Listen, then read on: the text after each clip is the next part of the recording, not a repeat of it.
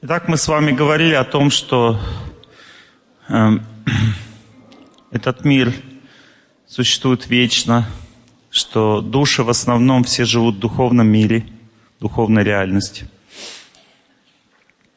Но когда по какой-то причине они э, почему-то хотят другой жизни, не жизни в отношениях с Богом, любви с Богом, а хотят какого-то эксперимента, что-то еще хотят, то они забываются там, духовной реальности забываются. И это забвение как сон. Они как будто засыпают там в духовном мире, и в результате они начинают жить в материальном мире. И этот сон, ну, с нашей точки зрения, может длиться миллиарды лет ну, с нашей точки зрения. А там, в духовном мире, он длится мгновение. За это мгновение душа проходит миллиарды жизней в материальном мире. И цель всего этого заключается в том, чтобы понять, что здесь делать нечего. Что здесь нет такого счастья, как там. И весь процесс познания души – это процесс познания, что такое настоящее, что такое менее настоящее, что такое ложное, как правильно жить, как нет. И здесь в этом мире все, все, что происходит, оно специально нас отвлекает от главного. Ну, то есть нам кажется, что вот это нам нужно больше всего на свете. А на самом деле меньше всего. И а, поэтому большинство людей, они на, находятся вот этой сильной привлеченности, сильной привлеченности к мало нужному для души. В целом надо понять, что знание – это такой вид силы, который делает ту душу с одной стороны сильной, а с другой стороны бесстрашной. Сильной и бесстрашной. Сильная означает, сильная душа означает, что она может жить нормально в этом мире. Ну, нормально имеется в виду. Достаточно э, денег, достаточно комфорта, там все прочее. Это признак силы. Сильная душа может так жить нормально, в принципе. Но бесстрашная душа, она нормально может жить и при минимуме всего этого. Понимаете? То есть вот это вот понимание нормальной жизни – оно очень сильно осквернено в современном мире. Потому что ну, большинство людей, они не понимают, как можно нормально жить, допустим, без э, э, горячей воды, там, если, или если туалет на улице стоит. Как вообще это можно нормально жить при таких условиях? Они так думают. Но те люди, которые так живут, они смеются над этим, над всем. Я знаю таких людей, которые живут в простых условиях жизни. Спрашивается, зачем нужны вообще эти простые условия жизни? Я вас не агитирую к этому. Имейте в виду, не агитирую. Я просто вам объясняю разные взгляды на жизнь сейчас. И вы должны быть достаточно смелыми, чтобы это слушать. Разные взгляды на жизнь. Некоторые люди живут просто, с материальной точки зрения. И они, какой, какой получают они плюс – Плюс такой, что им не надо ехать 40 минут на работу, 40 минут с работы, тратить 6 часов в день на работу. Они просто трудятся у себя на огороде, молятся, общаются с природой, живут среди единомышленников, допустим. Живут простой жизнью, но у них жизнь более аскетичная, чем обычно у, у людей. Чем больше человек хочет комфорта в жизни, тем больше ему надо на это тратить сил и средств. Иногда у человека много благочестия, он может почти не работать и жить в комфортных условиях. Я таких людей тоже знаю. Но это означает, человек сильный. Какие бывают виды силы у человека? У человека бывает хорошая память, это вид силы. А, способность любить людей или терпеть людей, это вид силы. Проницательность, Допустим, один бизнесмен меня спросил, как мне сделать так, чтобы у меня была хорошая команда? Вот как набрать хорошую команду? Я говорю, вы должны видеть, чувствовать, кто как работает. У кого как будет получаться работать, у кого способности, кто вас обманет, кто нет. Если у вас нет этого видения, вы не сможете быть успешным бизнесменом. Всегда будут какие-то проколы, люди вас будут обманывать. Красота является видом силы. Иногда девушке достаточно быть красивой. Но как бы красота плюс еще разборчивость в мужчинах. То есть она должна понимать также, кто есть кто. Это тоже благочестие видение людей. Человек может быть очень ответственным, это вид силы, ответственность, или трудолюбивым, любит труд, ему нравится трудиться, он счастлив трудиться, тоже вид силы. Вот. Человек может быть талантливым в чем-то, у него, допустим, хорошие способности в каких-то видах деятельности, это, это сила. И все эти виды силы дают возможность человеку меньше работать, и иметь больше возможностей в жизни. Но при этом надо знать, что все люди делятся по шкале по определенной. Вот шкала такая. Чем больше у человека в жизни потребностей в материальном плане, тем меньше у него счастья. Потому что счастье само по себе, есть два вида счастья. Один вид счастья называется отсутствие страданий – или это можно назвать комфортом, уютом, нет болезней, а, все хорошо в жизни. Это называется отсутствие страданий. Веды говорят, это не счастье. Это просто то, что ты все сделал и отдыхаешь. Потому что время все равно заставит тебя страдать. Оно будет вызывать болезни, дискомфорт, неуют. То есть, если человек, в принципе, молится каждый день, он ну, сердцем очищает пространство, в сердце очищает пространство, он все сделал. Его беда не коснется. Он все сделал в жизни. И в этом случае он не страдает. Понимаете? Но счастье на самом деле, если говорить, вот есть отсутствие страданий, да, а есть еще счастье. Счастье – это когда человек имеет веру, любовь к природе, любовь к людям, любовь к Богу. Очень глубокие отношения с кем-то, глубокие, глубокое понимание людей. Это счастье. Допустим, является ли глубоким пониманием человека, если, допустим, у нас общие интересы с точки зрения, допустим, семьи. Вот, допустим, я хочу, и жена хочет, чтобы дети выросли хорошими людьми.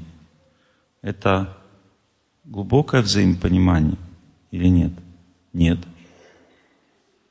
Если мы вместе хотим, допустим, хорошую квартиру, это глубокое взаимопонимание? Нет. Если мы вместе хотим, ну, чтобы у нас было достаточно денег, это глубокое взаимопонимание? Нет. А что такое глубокое взаимопонимание? Это когда мы вместе хотим понять, как правильно жить. Если мы вместе хотим жить по совести, честно жить друг по отношению к другу, это глубокое взаимопонимание. Если мы смело имеем смелость открывать сердце друг другу, вот говорить правду, и смелость выслушивать правду. Потому что смелость выслушать правду означает не вспоминать об этом потом, когда ссоримся. Допустим, я выслушал все, запомнил, и когда ссоримся, я говорю, ну ты же посмотри, что ты за человек, ты же сама мне сказала. А человек искренне сказал, веря, что ну, человек простит, поймет, примет.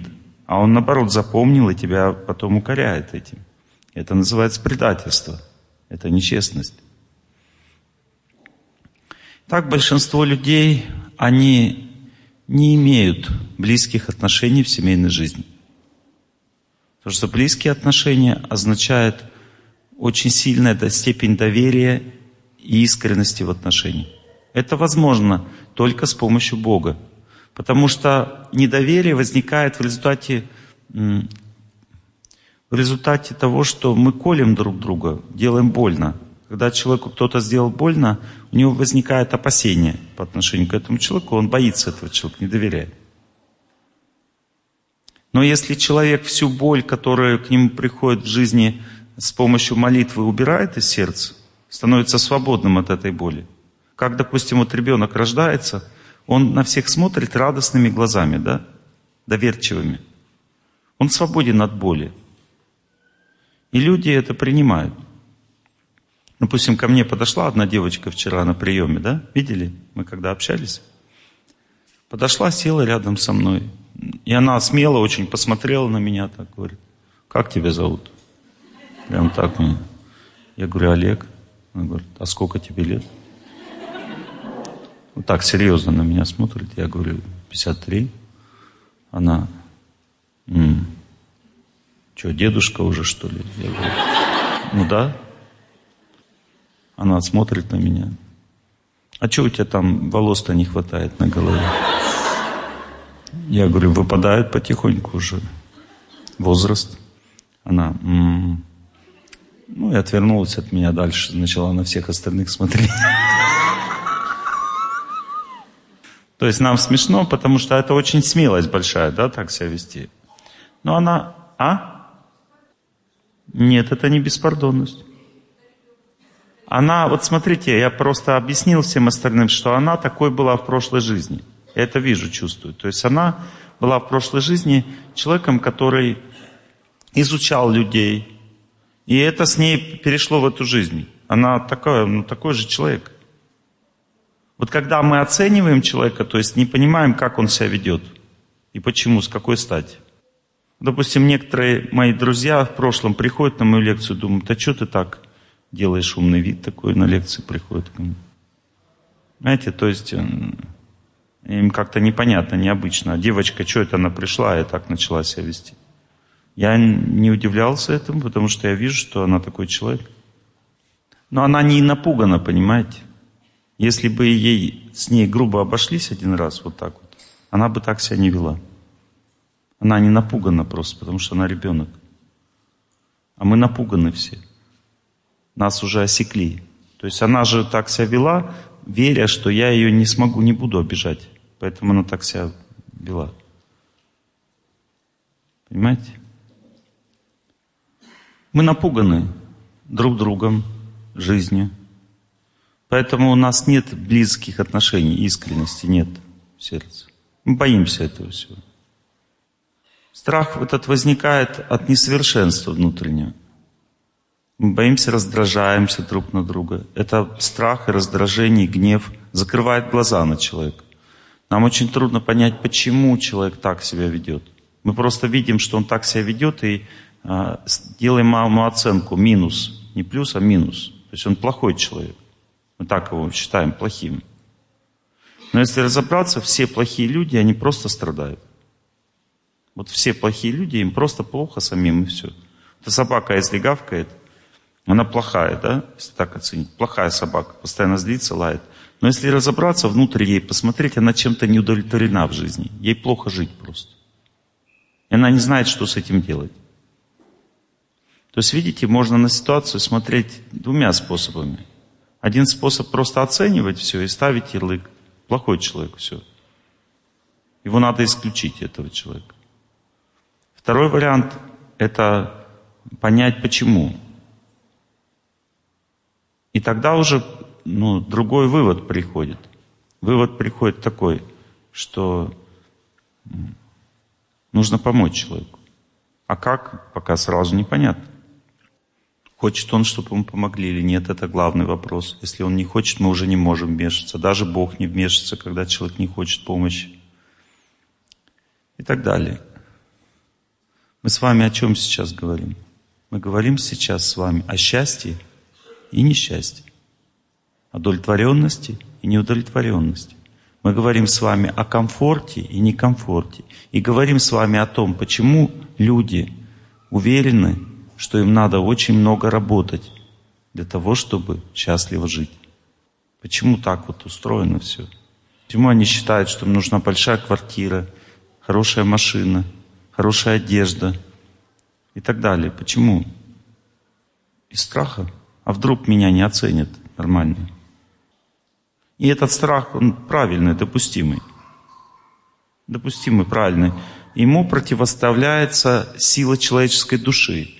Есть люди, которые очень сильные по природе, они могут одеться попроще. И все равно они будут выглядеть очень сильно. От них идет сила, от этих людей. Никто не может это ну, как бы отрицать. Я привожу всегда пример, анекдот про Карла Маркса. То есть одного дворника звали Карл Маркс. И у него была борода такая большая, как бы, он лицо такое крупное, он вообще крупный человек. Ну, в общем, он был в один в один похож на Карла Маркса. И люди, они подходили к нему, когда он подметал двор, и спрашивали его, разные вопросы задавали. И его начальник, он подходил к нему, слушай, давай подметай пола. Ну, что так? Он говорит, да я не могу людей обижать, но они спрашивают, надо ответить. Я подмету попозже. И так вот длилось какое-то время, он потом подходит к нему, говорит, слушай, ты сбрей бороду, а? Ну, ты слишком на Карла Марца похож, как бы, ну, сбрей бороду, чтобы люди не, приход... не подходили. Он сбрил бороду, но люди все равно подходили. Он говорит, поменяй имя и фамилию. Поменял. Все равно люди подходят. И он тогда говорит, ну слушай, ну сделай что-нибудь чтобы люди не подходили, чтобы ты подпитал двор. Он говорит, я, говорит, ничего не могу сделать, потому что я не знаю, куда деть умище. Говорит, бороду я могу сбрить, фамилию могу, а умище куда одевать? Не знаю.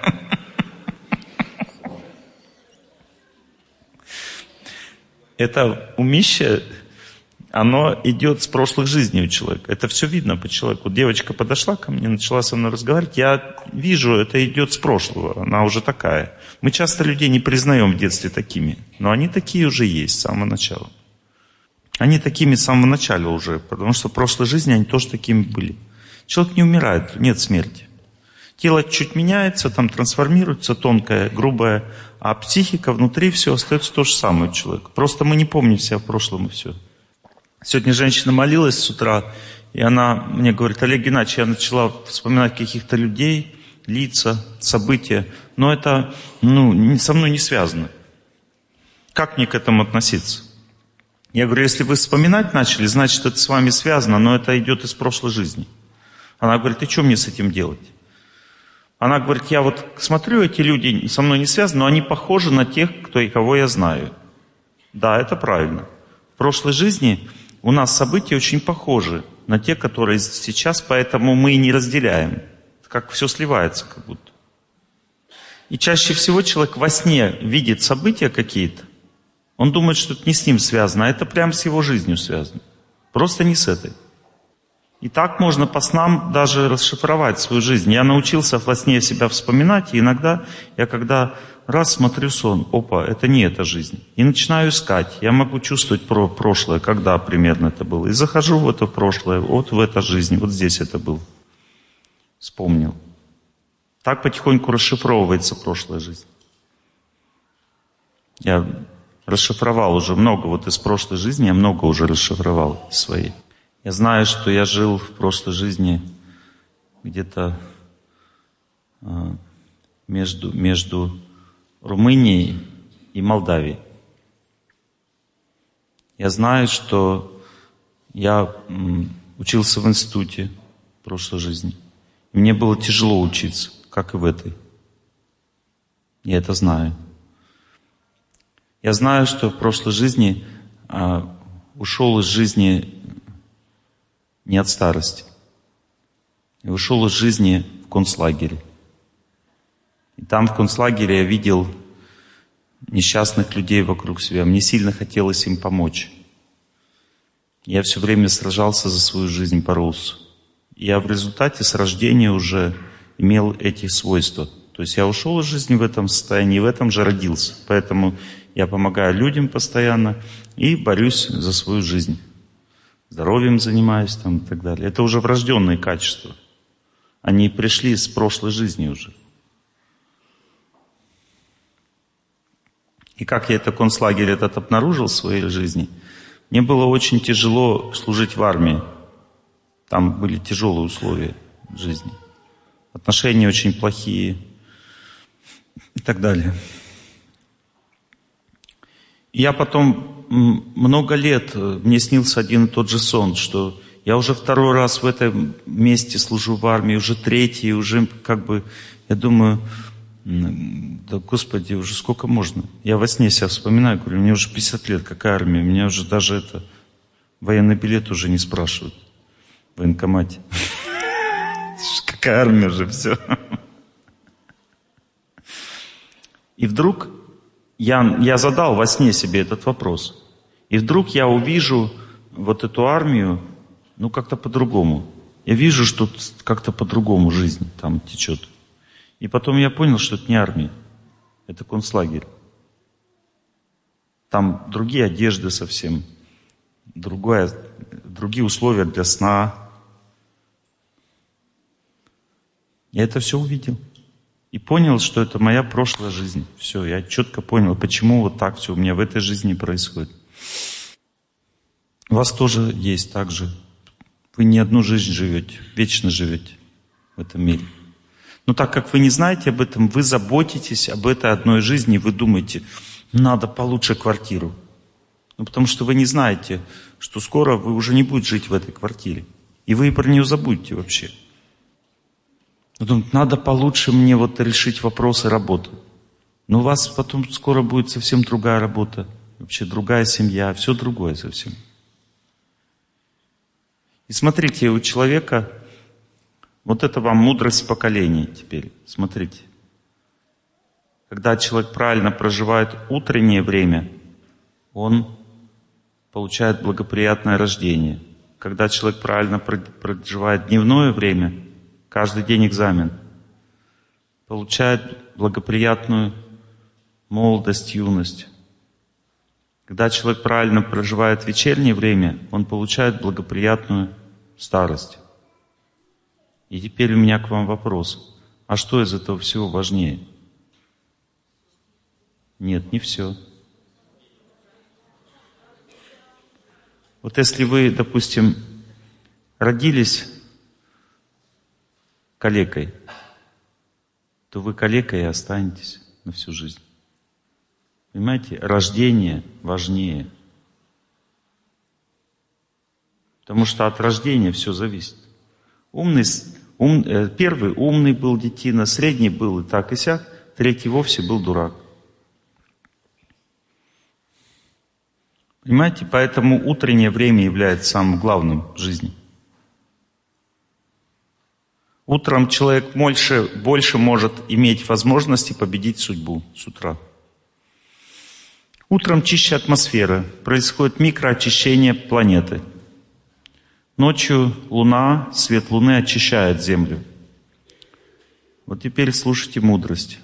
Солнце является силой, активизирующей судьбу жизни человека.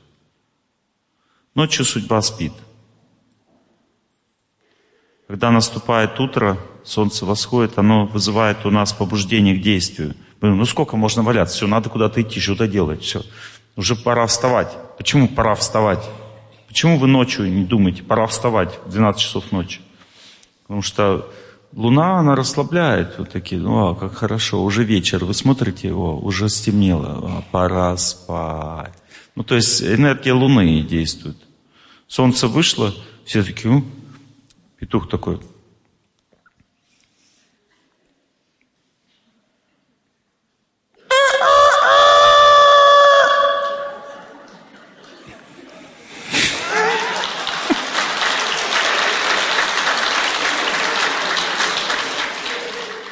Если он с гулянки, петух был с гулянки, там он, то он...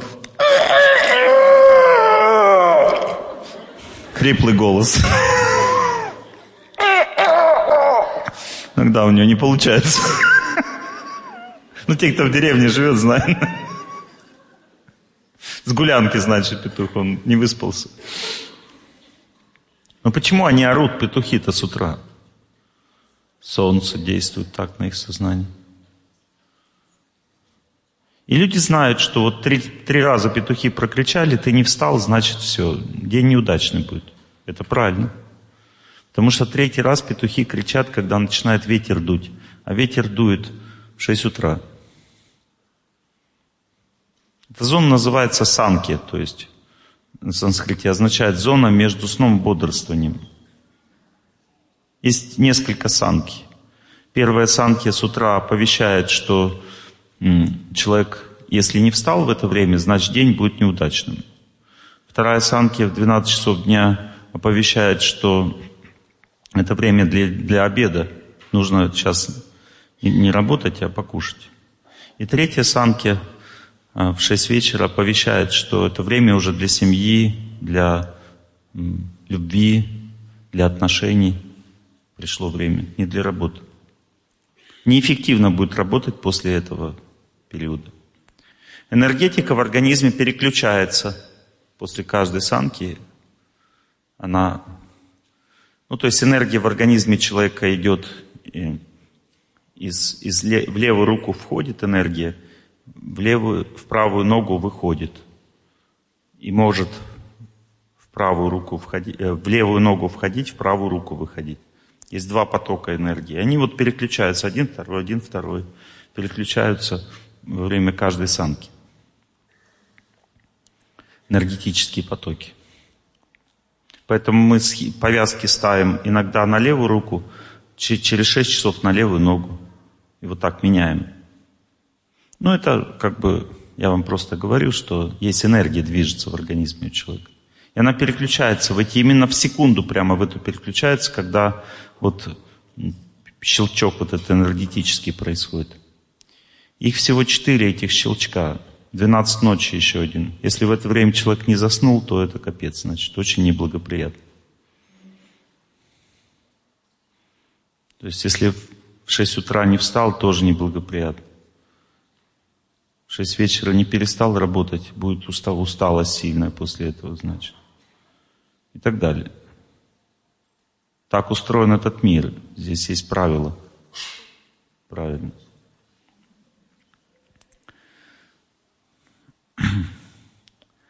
Поймите такую вещь, что знание нужно для того, чтобы сбалансировать свою жизнь. Знание уменьшает страдания в сердце и страх. Сколько человеку нужно работать, изначально непонятно. Потому что кажется, как можно больше, потому что нужно больше квартиру. Почему нужно больше квартиру? Потому что нам очень некомфортно жить в маленькой. А почему некомфортно? А потому что мы слабые. Мы не можем терпеть друг друга. И слабость вот эта психическая людей, она увеличивается по мере э, увеличения западности населения. Вот, допустим, на Востоке люди в Индии, они могут вообще легко жить в трехкомнатной квартире целой большой семьей. Означает родители, дети, бабушки, дедушки. Легко, им хорошо друг с другом, они не, ну, не страдают, понимаете? Не страдают.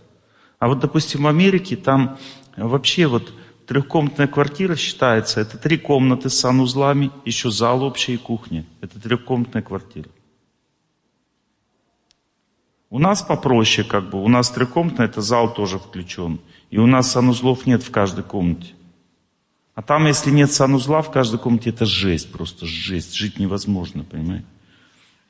Почему? Потому что люди больше скованы, понимаете? Они не терпят друг друга. Скоро люди вообще будут жить по отдельности. Они не могут жить даже вместе в одной квартире, скоро не смогут. Почему?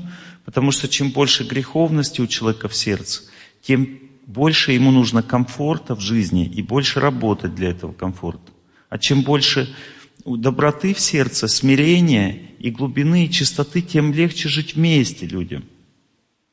Они легче терпят друг друга, счастливы друг с другом, и у них нет проблем. Вы скажете, ну лучше я буду жить отдельно. Чем... Это лучше сейчас для вас так. Но вы не знаете, что есть другие вообще способы жить. Я почему об этом говорю? Потому что тогда вот этот пол жизни у человека, который он тратит на зарабатывание жилплощади, пол жизни он тратит, оно как бы уже так не надо много трудиться. Уже легче жить становится, понимаете? Как такой мультфильм про Чиполлино был, типа, как бы они добивались, чтобы у них жилье было. И когда у них домики такие вот стоят, в конце концов они победили – добро победило зло, у них такие домики, и они, вот чиполлино это такой фрукт, такой овощ с глазками, да, и домик вот прямо, Ну, прям вот, прямо по этому овощу. И он довольный такой, улыбается, там на этом домике сидит. Я вам ничего сейчас не навязываю. Я вам рассказываю, как бывает. У меня есть в Венгрии община ведическая, знакомая. Я туда ездил несколько раз. Там они построили себе очень маленькие квартирки, ну, домики, маленькие, с маленькими комнатками, кухоньками. Там вообще очень мало места. И я захожу туда, говорю, а как здесь жить? Они говорят, а здесь жить никак. Я говорю, а зачем вы построили? Они говорят, мы здесь спим. А живем мы вон там, и там у них большой храмовый комплекс. Там у них и работа, там они работают и ходят э, на, на, на религиозные мероприятия, все вместе. И они там постоянно все вместе и находятся. И дети там тоже у них, там для детей специально есть пространство. И они все вместе, как большая семья. 150 человек. А домой ходят просто спать. Им там дома неинтересно. Им, они живут вместе, и дружно очень, им очень счастливо. У них своя школа, они там воспитывают детей нравственно.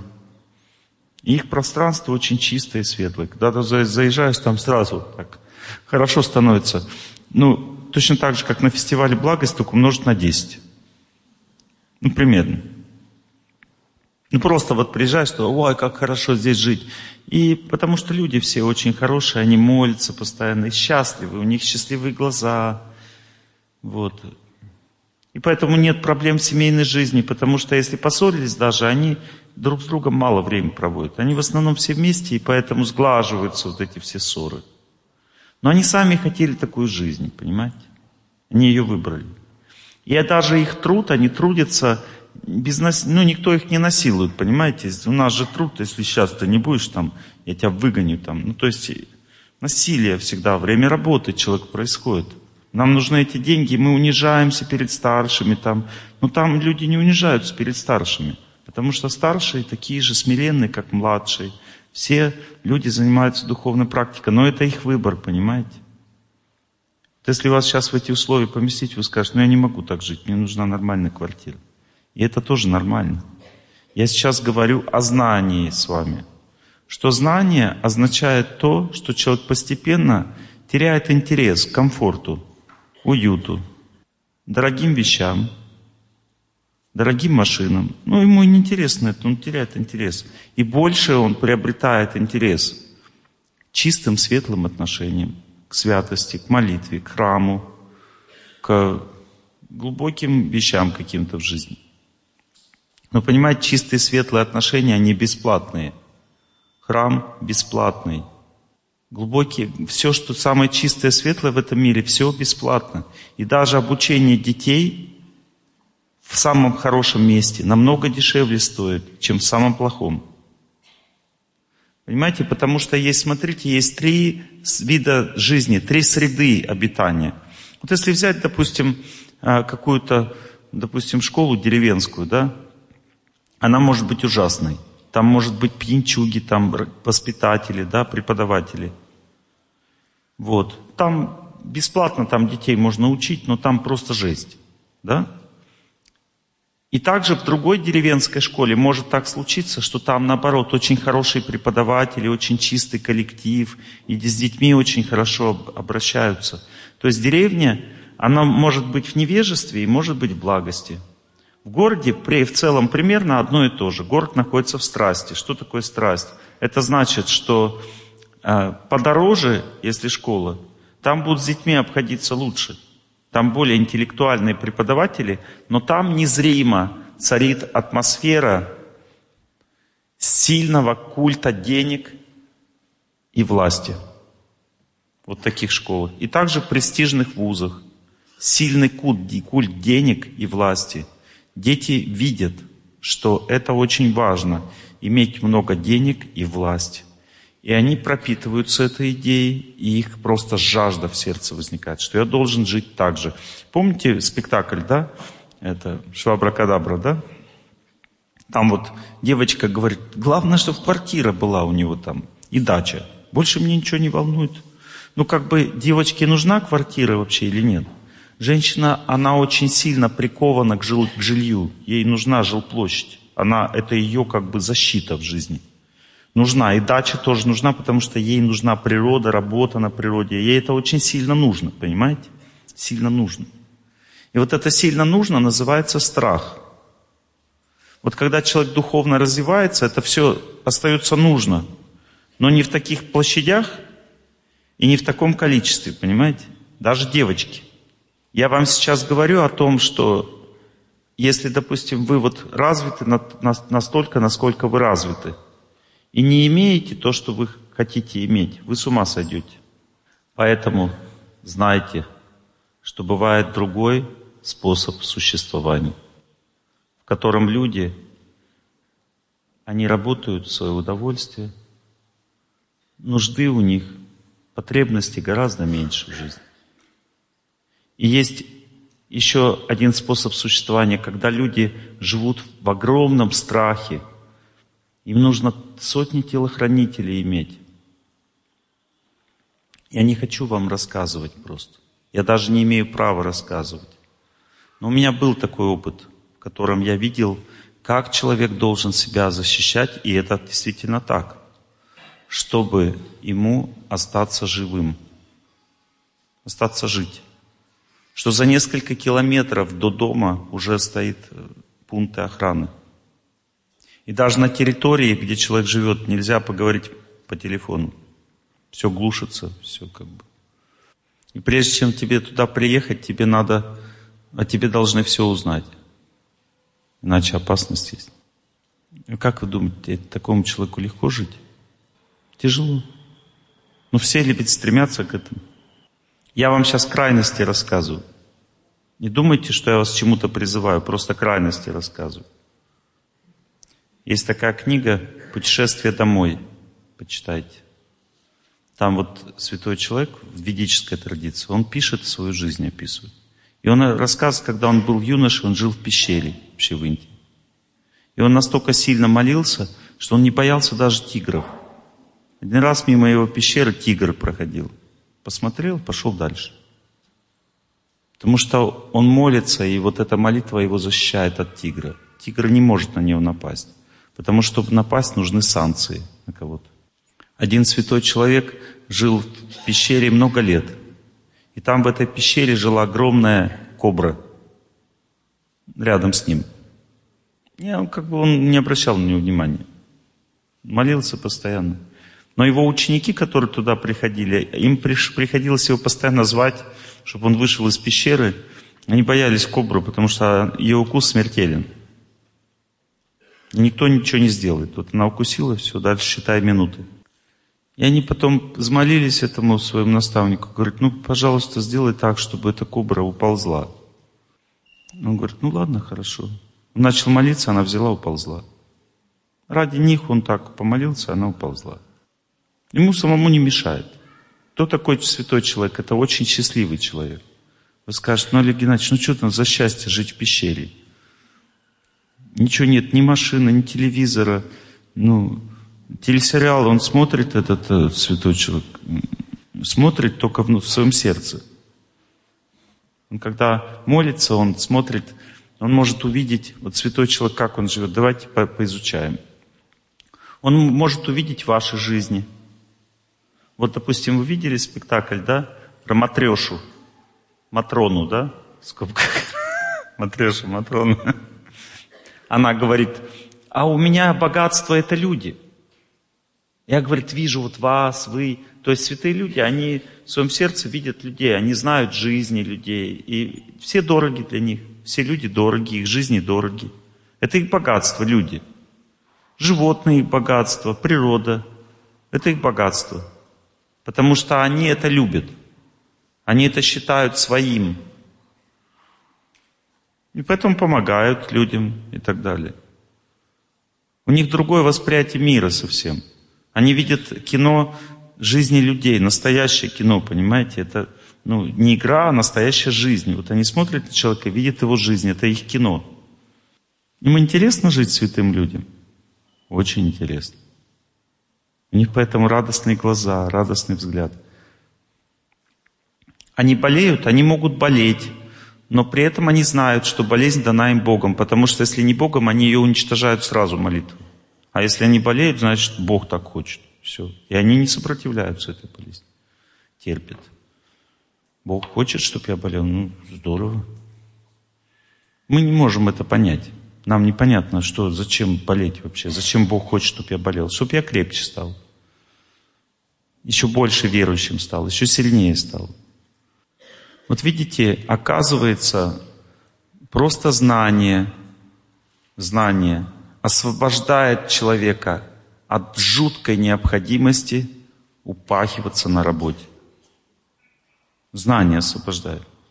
Причем, если вы скажете, я получил такое знание, все, я не буду работать, а муж говорит, а, а как мы будем жить? Да по-простому будем жить. Вы с фестиваля «Благость» приехали, он скажет, ну ты что, дура, что ли? Вы не можете а, ну, сами решать этот вопрос. У вас еще есть дети, есть муж. И судьба человека означает не только он сам.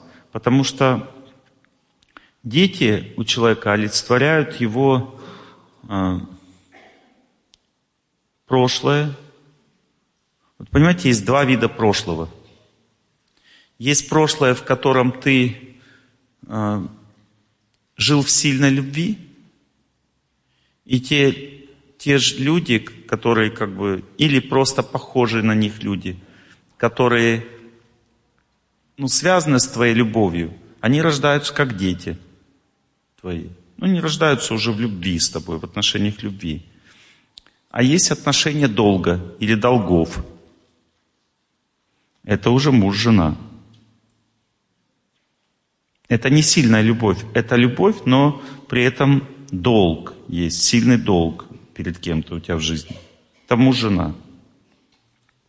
Муж олицетворяет твои ошибки в прошлом, в прошлой жизни. Вот если женщина думает, что он вытворяет, а? Это значит, что вы это то же самое вытворяли в прошлой жизни. Скорее всего, в прошлой, иногда в позапрошлой, редко, в основном в прошлой. Женщина удивляется, ну как я вообще, я такая не могу быть просто. Можешь. Потому что женское рождение и мужское сильно отличаются друг от друга. Разная судьба реализуется в этих рождениях. Мужчина тоже думает, ну что мне вообще достался за человек? Она какая-то вообще странная ленится постоянно ходит, ничего ей не надо, ничего не интересно. Вот я такой активный, она такая пассивная, ничего саморешения никакой принять не может. Это твоя женская ипостась. Вот если бы женщина был, ты бы такой же был. Но не может быть, Олег Геннадьевич. Ну, я бы такой не, никогда. Я бы хорошей женщиной был. Нет. Ну я же, Олег Геннадьевич, хороший мужчина вообще или нет? Сейчас спрошу у жены твоей.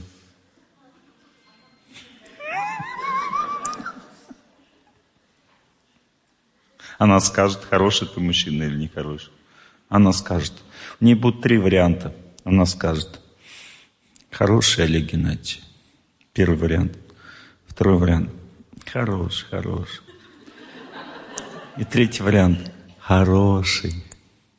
Она скажет, нормальная жена скажет, хороший, трех вариантов. Первый вариант – хороший. Второй вариант – хороший, хороший. Третий вариант – хороший.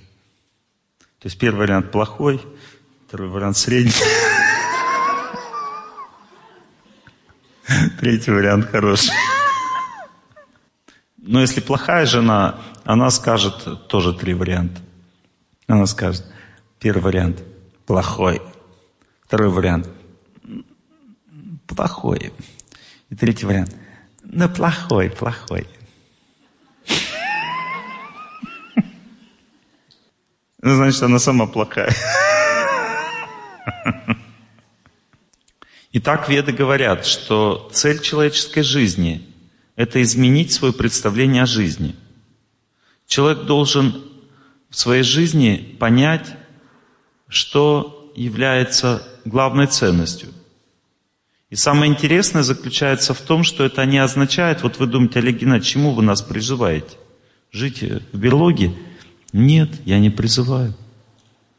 Я просто вам объясняю, что человек должен жить там, где ему положено. Вот если вы много добрых дел сделали в жизни, вы даже откажетесь от того жилья, который Бог вам предложит. Вам это покажется слишком роскошным. Если мало добрых дел в жизни сделали, то вы можете хотеть чего угодно, но получите мало. А если среднее, то среднее. Но большинство людей не согласны жить там, сколько они получили. И вот это означает неправильное мышление. Человек должен быть согласен жить там, где ему положено. И тогда его занятость в жизни будет многократно меньше.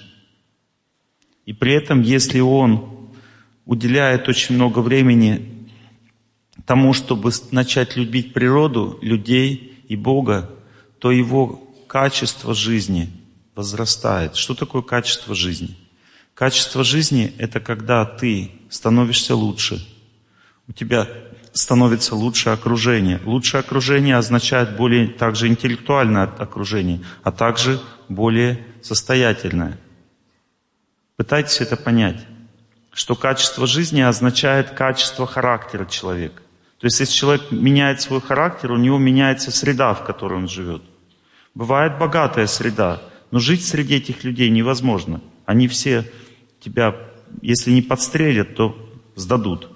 Понимаете? А бывает интеллигентная, достаточно богатая среда, но очень чистая и светлая. Понимаете, есть светлая интеллигенция. А есть чистые, светлые, бедные люди.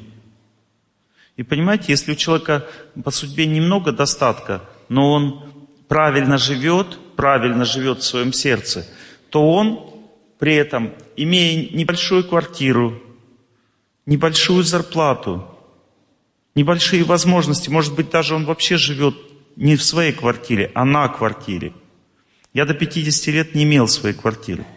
Хотя финансово я мог это сделать 10 раз. До 50 лет я жил на квартирах, не в своей. То есть сейчас у меня есть свой дом. Но раньше не было, до 50 лет не было своего дома. И все средства, которые у меня были, я направлял на развитие тех людей, которые меня окружали.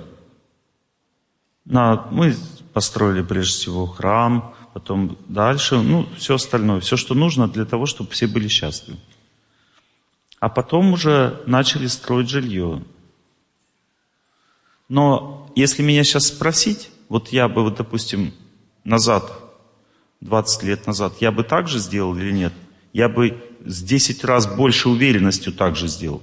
Потому что люди, которые тебя окружают, являются самой большой ценностью. Понимаете, вот если ты о них заботишься, и это очень хорошие люди, ты даже не заметишь, что ты живешь не, не в своем доме или в своей квартире. Даже не заметишь, так тебе хорошо будет жить. Не верите? Потому что вы другая. Я просто вам объясняю уровень развития человека. Понимаете? И чем более развит человек, тем легче ему жить. Потому что когда человек не развит, он очень много времени и сил уделяет на самосохранение. И чем менее развит человек, тем ему надо жить в более э, крупном мегаполисе, на более высоком этаже и так далее. Понимаете? То есть э, развитие человека дает ему возможность быть более счастливым, больше общаться с природой. И развитые люди делятся на три категории всего. Первая категория – развитый человек живет в скромном жилье на природе. У него скромная зарплата. У него чистые, светлые люди его окружают, тоже скромные. Они, это один слой жизни, понимаете? Второй слой жизни. Люди живут на природе в среднем жилье. Их окружают люди среднего достатка, хорошие, добрые. И третья категория. Люди богатые живут на природе, их окружают богатые люди – богатого достатка, но тоже хороший. Вот три варианта развитых людей, понимаете? И все они счастливы. Нет такого, что вот этот, который более богатый, он более счастлив, а менее богатый, менее счастлив. Они все счастливы. И счастье означает у человека всего только одна вещь. Вот смотрите, мои хорошие, Вы согласны, что что-то, что Олег Геннадьевич здесь на фестивале загибает? Согласны? Нет, я вам читаю лекции гораздо более высокого уровня, чем обычно в городах я читаю. Почему? Потому что вы избранные люди. Я вам объясню, почему вы избранные. На этот фестиваль попасть непросто. Кто из вас имел кучу препятствий, чтобы сюда приехать? Поднимите руку. Видите, многие люди. Но вы приехали, да? И поэтому я вам даю знания более высокого порядка сейчас. Это знание, оно ну, трудно перевариваемое, понимаете, в сердце. И это знание, я вам сейчас рассказываю мудрость поколений. Знаете, чему учили в древности людей? Вы думаете, раньше жили люди другие, они были точно такие же. У всех с рождения есть сильное пробуждение самосохранению. Вот маленький ребенок рождается, что с ним происходит? Чуть мама отошла, он орет. Чуть голодный орет. Чуть не выспался, орет. Почему? Потому что у него сильное желание жить. И это желание жить у всех людей остается, понимаете?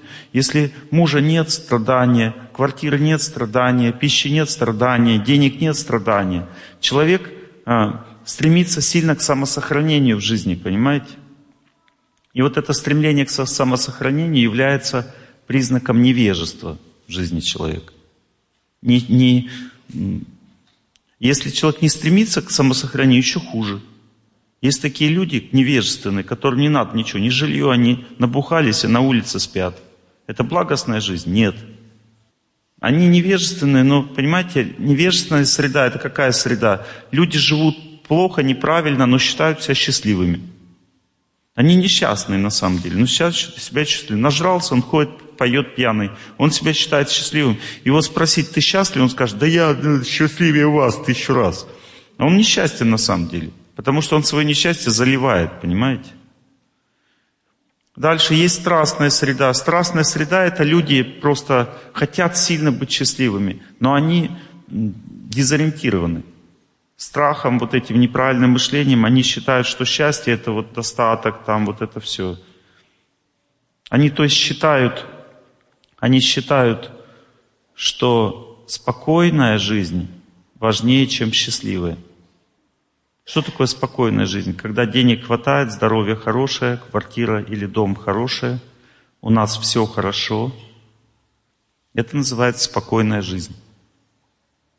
Вот с этой точки зрения, как вы думаете, у меня спокойная жизнь? Я живу в самолете. Я сажусь в самолет, когда я снимаю ботинки, тапочки одеваю, сосед какой-нибудь мне говорит, а что, всего два часа лететь, ты что тапочки надеваешь? Я говорю, если вы домой приходите на два часа, вы в ботинках ходите? Он говорит, нет, я перебываюсь.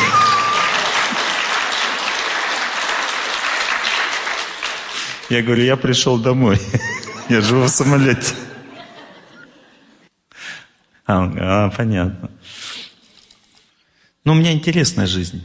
Она полна очень интересных неожиданностей, таких разных очень трогательных неожиданностей. Один раз в аэропорту иду, подбегает ребенок, обнимает меня и не отпускает. Стоит.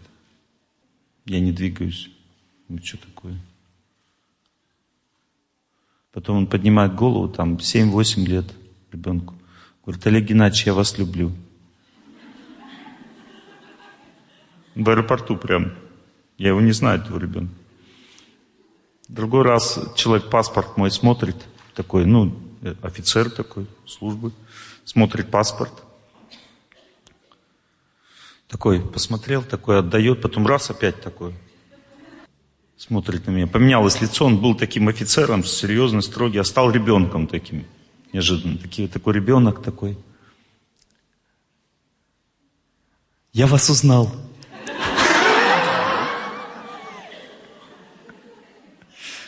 Говорит, у меня жена слушает ваш лекции, можно сфотографироваться с вами? Я говорю, можно. Сфотографировались. Один раз сел, а девушка рядом сидит, наушник. Я начал разговаривать со своим помощником. И девушка такая, наушник снимает, слушает, наушник.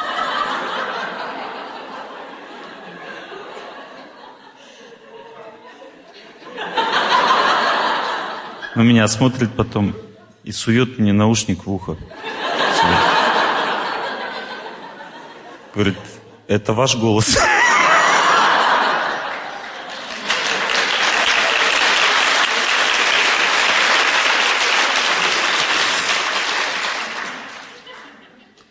Один раз э, всем раздают покушать. Мы не заказывали еду, мы не едим мясо, там, рыбу, вегетарианская пища. И стюардесса такая приходит, стюардесса такая, и ставит мне другую пищу совсем, не как всем. Я говорю, а это что такое? Она говорит, это для вас, Олег Геннадьевич. Я, говорит, вам заранее приготовила, я знала, что вы будете на самолете. Я видела в списке. Это освещено, все кушайте. И там как раз то, что я люблю.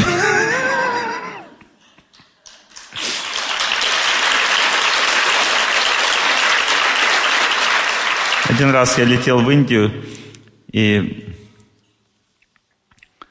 а, самолет был переполнен.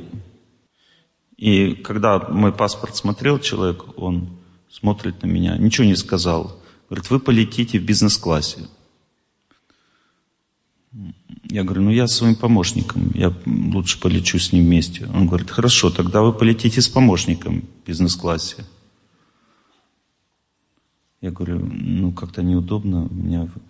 Олег Геннадьевич говорит, можно для вас хоть что-то хорошее сделать?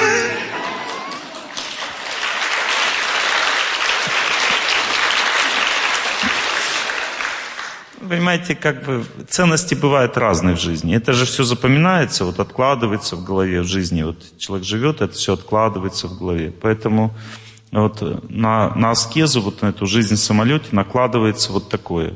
Фактически в каждую поездку в аэропорту я встречаю знакомых людей. Практически в каждую поездку. Понимаете, поэтому вот это чувство счастья, любви людей, то есть я люблю людей – оно гораздо больше ценится, чем комфорт. Поверьте мне, это так. И поэтому ценности бывают разные у людей. Просто я вам рассказываю то, что мне мой духовный учитель объяснял. Давно-давно, 25 лет назад. Он мне объяснял, что большинство людей в жизни стремятся к комфорту в жизни, и они всю жизнь тратят на это. Но если ты свою жизнь потратишь на то, чтобы научиться любить, научиться ценить глубоко, глубокие отношения, глубину чистоту жизни, тебе не надо будет э, стремиться к чему-то другому. И больше того, он мне сказал, в свое время Бог тебе все даст, чего тебе нужно. С точки зрения даже комфорта. Потому что все, что по судьбе человеку положено, чего он хочет, это значит, ему это по судьбе положено. В должный срок все это приходит само собой. Не нужно прилагать каких-то огромных усилий. Мне мама рассказывала, что я в детстве ей говорил, мама, когда я вырасту, я заберу тебя с собой. Ты будешь жить со мной. Пришло время, и так оно произошло. Вытащила из того места, где она сейчас живет. Она сейчас живет сейчас среди моих друзей. Это очень так хорошо жить, потому что они все заботятся. Даже если у меня нет времени, они заботятся, они всегда следят, все нормально или нет. Все приходит в должный срок человеку, если он живет правильно. Это правильно, это, это знание вы должны усвоить. Больше того, вы должны знать, что если вы принимаете ту жизнь, в которой вы живете сейчас, ваша жизнь становится многократно эффективнее даже с точки зрения достижения материальных целей. Допустим, вы скажете, ну я не могу жить вот тех условиях, в которых вы говорите. Хорошо, вы не можете, но вы должны их принять. А если вы, вы их не примете, вам придется взять ипотеку. А ипотека означает платить в два раза больше, работать в два раза больше. Потеря не 10 лет жизни на квартиру, а 20. Чувствуете разницу? Это ваша жизнь, понимаете? То есть вы из-за того, что не можете терпеть эту квартиру, не 10 лет жизни теряете на эту квартиру, а 20. Ну что значит жизни? Это значит каждый день 6 часов самого эффективного времени в вашей жизни. Понимаете, человек в день 7 часов спит. Это потерянное время. Он не помнит себя в это время. Два часа отдых, работа, отдых, еда, по-любому, два часа в день. Это уже 9. 6 часов жизни – это работа, это самое эффективное время. 6 плюс 9 получается 15, да? Остается еще сколько? 9 часов. Понимаете, и эти 9 часов уходят там на много чего. Может быть, вот свободного времени реально у нас 2-3 часа в день, каждый день, да? Вот это время надо тратить на родственников. Достаточно час в день очень сильно выложиться с любовью на близких людей. Так, как вчера в спектакле, да? Когда и месяц жить осталось, он там перед ней так и сяк. Вот, это час в день и два часа молитва. Ну, хотя бы, ладно, час молитвы и два часа на родственников.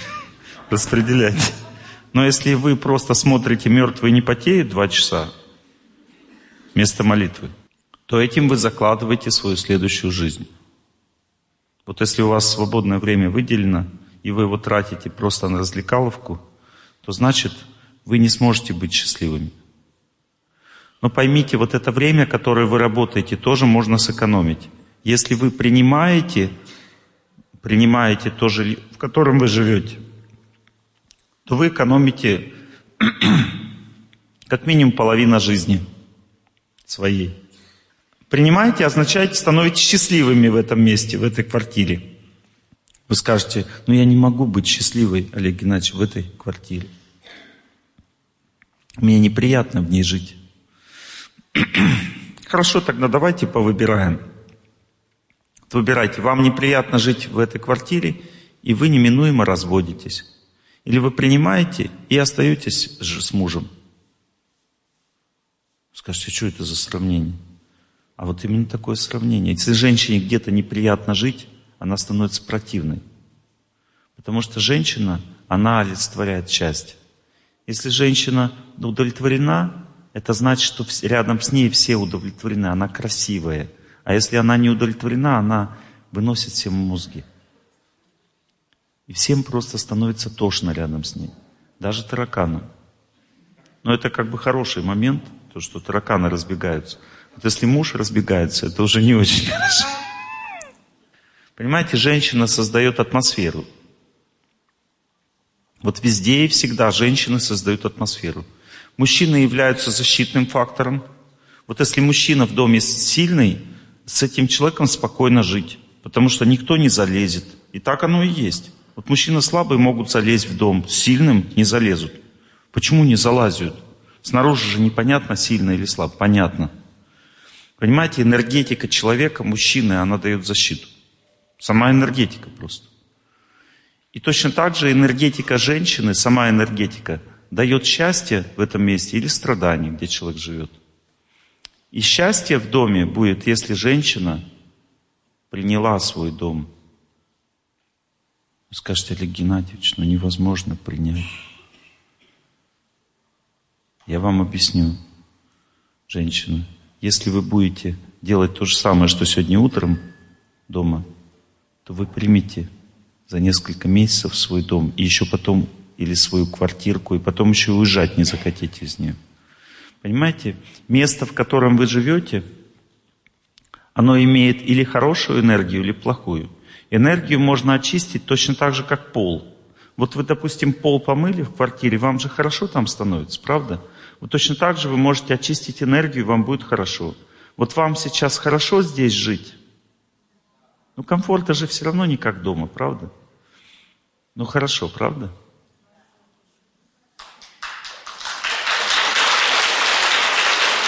А теперь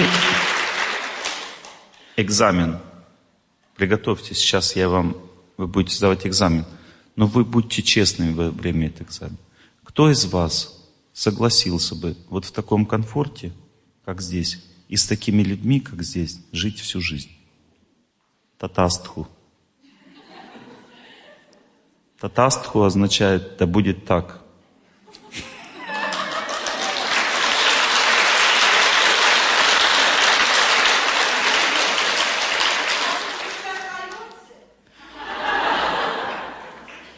Да будет так означает, что это произойдет не сейчас.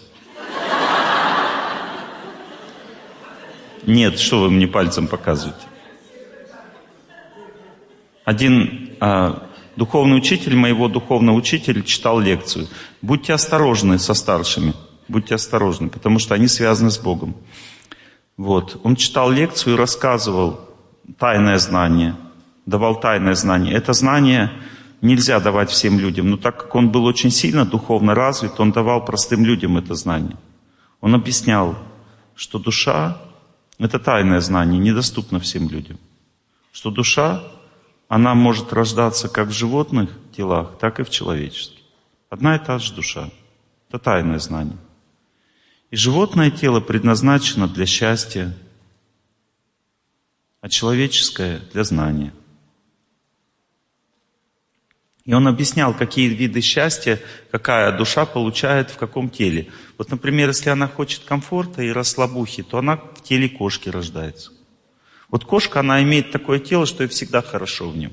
И она и так ляжет, и так. Если лапу поднять, она держится сверху. И когда кошку в руки берешь, сразу тебя расслабляет. Почему? Потому что а, а, ей очень комфортно жить. Она такая. Ну, то есть у нее очень комфортная жизнь. Тело птицы, оно предназначено для того, чтобы э, наслаждаться свободой. Самая свободная жизнь в теле птицы, потому что у нее нет ограничений. Я видел, как птицы летают. Она летит, летит, раз руки, крылья сложила, падает такая. Потом раз опять летит, опять падает. Ну, кайф вообще. Что хочу, то и делаю. В воздухе. Понимаете, свобода очень большая. Если живое существо хочет наслаждаться отдыхом, уютом, покоем, то тогда тело рыбы.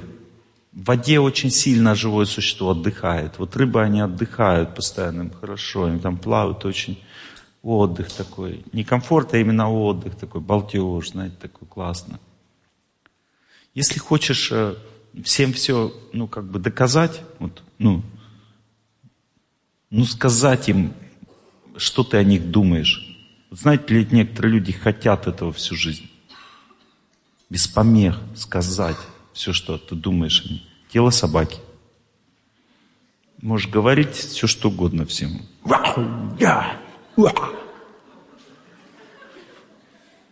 Нет проблем.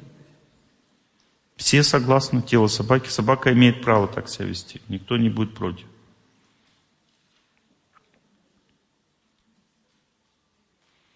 Если ты, допустим, не наелся, хочешь поесть, тело коровы. Она ест даже ночью, пережевывает. Она ест постоянно, наедается. Тело коров предназначено для того, чтобы испытывать счастье во время еды. В ней чувство вкуса тысячу раз сильнее, чем у человека. Она испытывает такое счастье, как живет эту обычную траву, даже представить себе не может. Или тело свиньи тоже. Но корова, тело коровы нужно для того, чтобы кушать много, а тело свиньи для того, чтобы кушать качественно. Понимаете, свинья испытывает очень сильные вкусовые ощущения. Если вы посмотрите ей в глаза, она балдеет, когда Не глаза просто, ну, как бы, они лоснятся от счастья, понимаете, когда она ест. Свинья, посмотрите в глаза. Она такая, мне хорошо. А корова, она задумчивая такая. Ей надо много есть. Да. Много надо есть. Если хотите выспаться, есть разные формы мишек, медведей. Некоторые спят на, на дереве, прямо на ветке. Кала такой мишка. Он просыпается, и перед ним самая вкусная на земле пища. Это листочек этого дерева. И он такой поел, такой, и опять спать. А спать можно прямо вот так. Вися на дереве. Так все устроено, что можно спать, и рука не разожмется.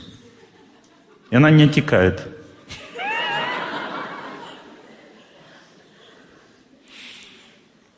Другой Мишка пол...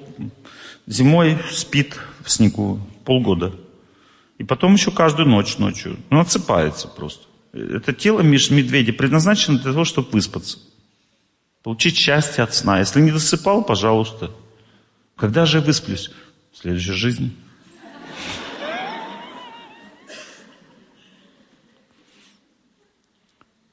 Теперь вы скажете, где доказательства, что так вот все устроено? Доказательства перед вашими глазами. Вы смотрите на своего близкого человека, говорите, слушай, ты на свинью стал похож. Ты посмотри на себя в зеркало, ты уже как свинья вообще. Да, он готовится к этой форме жизни уже все.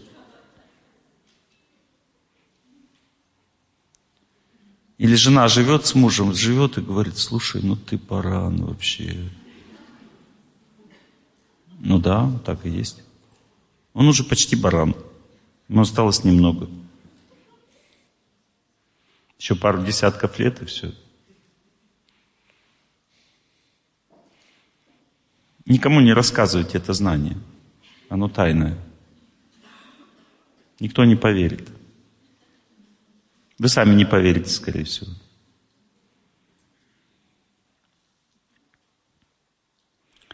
Все животные формы жизни предназначены для счастья. Человек, который всю жизнь живет для счастья, он стремился к счастью.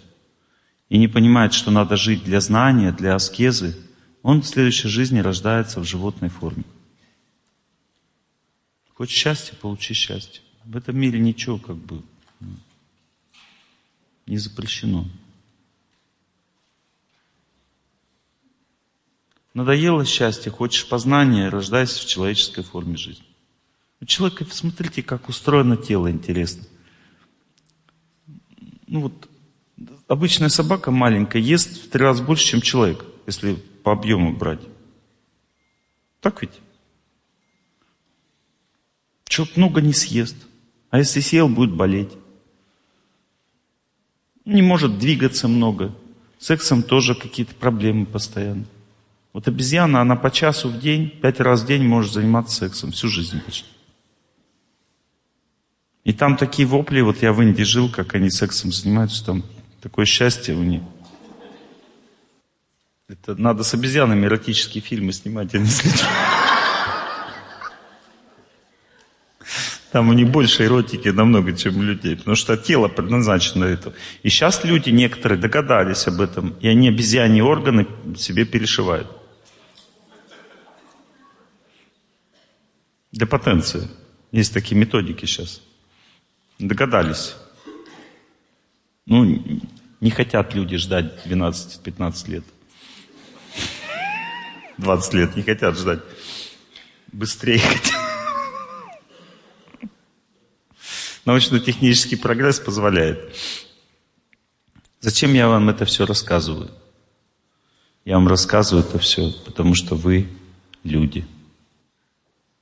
Вы родились в редкой человеческой форме жизни, которая предназначена не для счастья. Она предназначена для знания.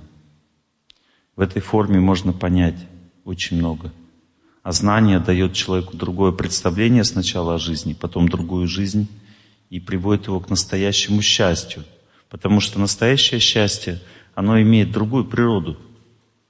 Оно имеет природу аскезы, самопожертвования, чистой любви. Вот, допустим, у счастья в человеческих отношениях семейных есть три стадии всего. И это очень трудно понять, потому что, допустим, девушка Нашла себе парня. Она говорит, Олег Геннадьевич, ну не могу я с ним находиться. Он хороший человек, но мне с ним неприятно. Вот он меня трогает, а у меня никакого ощущения счастья нет от его прикосновения. Ну как я могу с ним жить? Это значит, что у нее нет правильного представления любви. И вы посмотрите на себя и поймете, что у вас то же самое. А правильное представление любви я вам сейчас расскажу, что такое. Первая стадия. Ты человека принимаешь. Это значит, что ты много послужил ему в жизни, много сделал для него полезного. И вот все со всеми его недостатками, со всей судьбой его, ты его просто принимаешь, вот таким, как он есть. Это первая стадия любви. На этой стадии что происходит? Какие бонусы? вот в семейной жизни, на этой стадии, какие бонусы? Тебе с человеком будет комфортно жить. Никогда тебя не будет раздражать, не будет э, выводить из равновесия. Тебе будет хорошо с ним, спокойно жить. Спокойная жизнь достигнута, понимаете? Вот она, спокойная жизнь. Не надо больше жилплощадь. Ты человека принял, который тебе, ну, как бы рядом с тобой, и все. И это уже спокойная жизнь гарантирована. Тебе хорошо с этим человеком. Мне хорошо с тобой, и снегопад, и в дождик проливной. Ну, хорошо с человеком просто же. Вот. Это первая стадия любви. Вторая стадия называется уважение. Вот на этой стадии уважения уже начинаются глубокие отношения. Уважение означает понимание божественной природы близкого человека. Вот у женщины есть две природы. Есть божественная природа, есть человеческая. В человеческой природе моей жены заложена моя судьба. Это то, что меня будет испытывать, мучить. Судьба — это то, что испытывает. А в божественной природе моей жены заложена милость Бога ко мне. И если я вижу только божественную природу моей жены, совершаю такую аскезу, потому что судьба что делает параллельно? Она меня испытывает. Испытывает означает, заставляет меня думать о ней. Он говорит, смотри, какая у тебя жена, смотри. Видишь, она тебя мучает, она несправедливость совершает, а ты же Олег Геннадьевич. Знаете, да? Божественная природа моей жены что делает? Она дает мне чистоту, глубину, мудрость, знание. И у меня есть выбор всегда в жизни. Или я молюсь и хочу видеть только божественную природу своей жены, и тогда испытываю с ней счастье в жизни. Или я молю, не молюсь, а просто как бы удивляюсь и обижаюсь на то, как она себя со мной ведет. Это называется жизнь невежества. Вот если она меня как бы плохо ко мне относится, и я как бы думаю, поубивал бы, как можно жить с таким человеком вот еще. И только об этом думаю целый день. Это значит, называется жизнь невежестве. Потому что это твоя судьба же, это ты в прошлом себя же испытываешь. Так в этом мире все устроено. И каждый из вас сейчас подумает, ну нет, у меня исключение, я не могу быть таким прошлым. Нет исключений, все у всех одинаково. Итак, видите, стадия уважения, вторая стадия любви означает, что близкий человек ваш – это 60% божественного вы в нем видите и только 30% человеческого. Это значит, что через него только 30% вашей судьбы остается действовать из 100. Все остальное только милость в жизни. Это уже счастье большое так жить. Ну, чуть-чуть страданий совсем, чуть-чуть там. Они уже несущественны. 30% и 60% счастья, понимаете? Несущественно. Ну, я примерно говорю там. Ну, хорошо, 70 на 30. Точнее.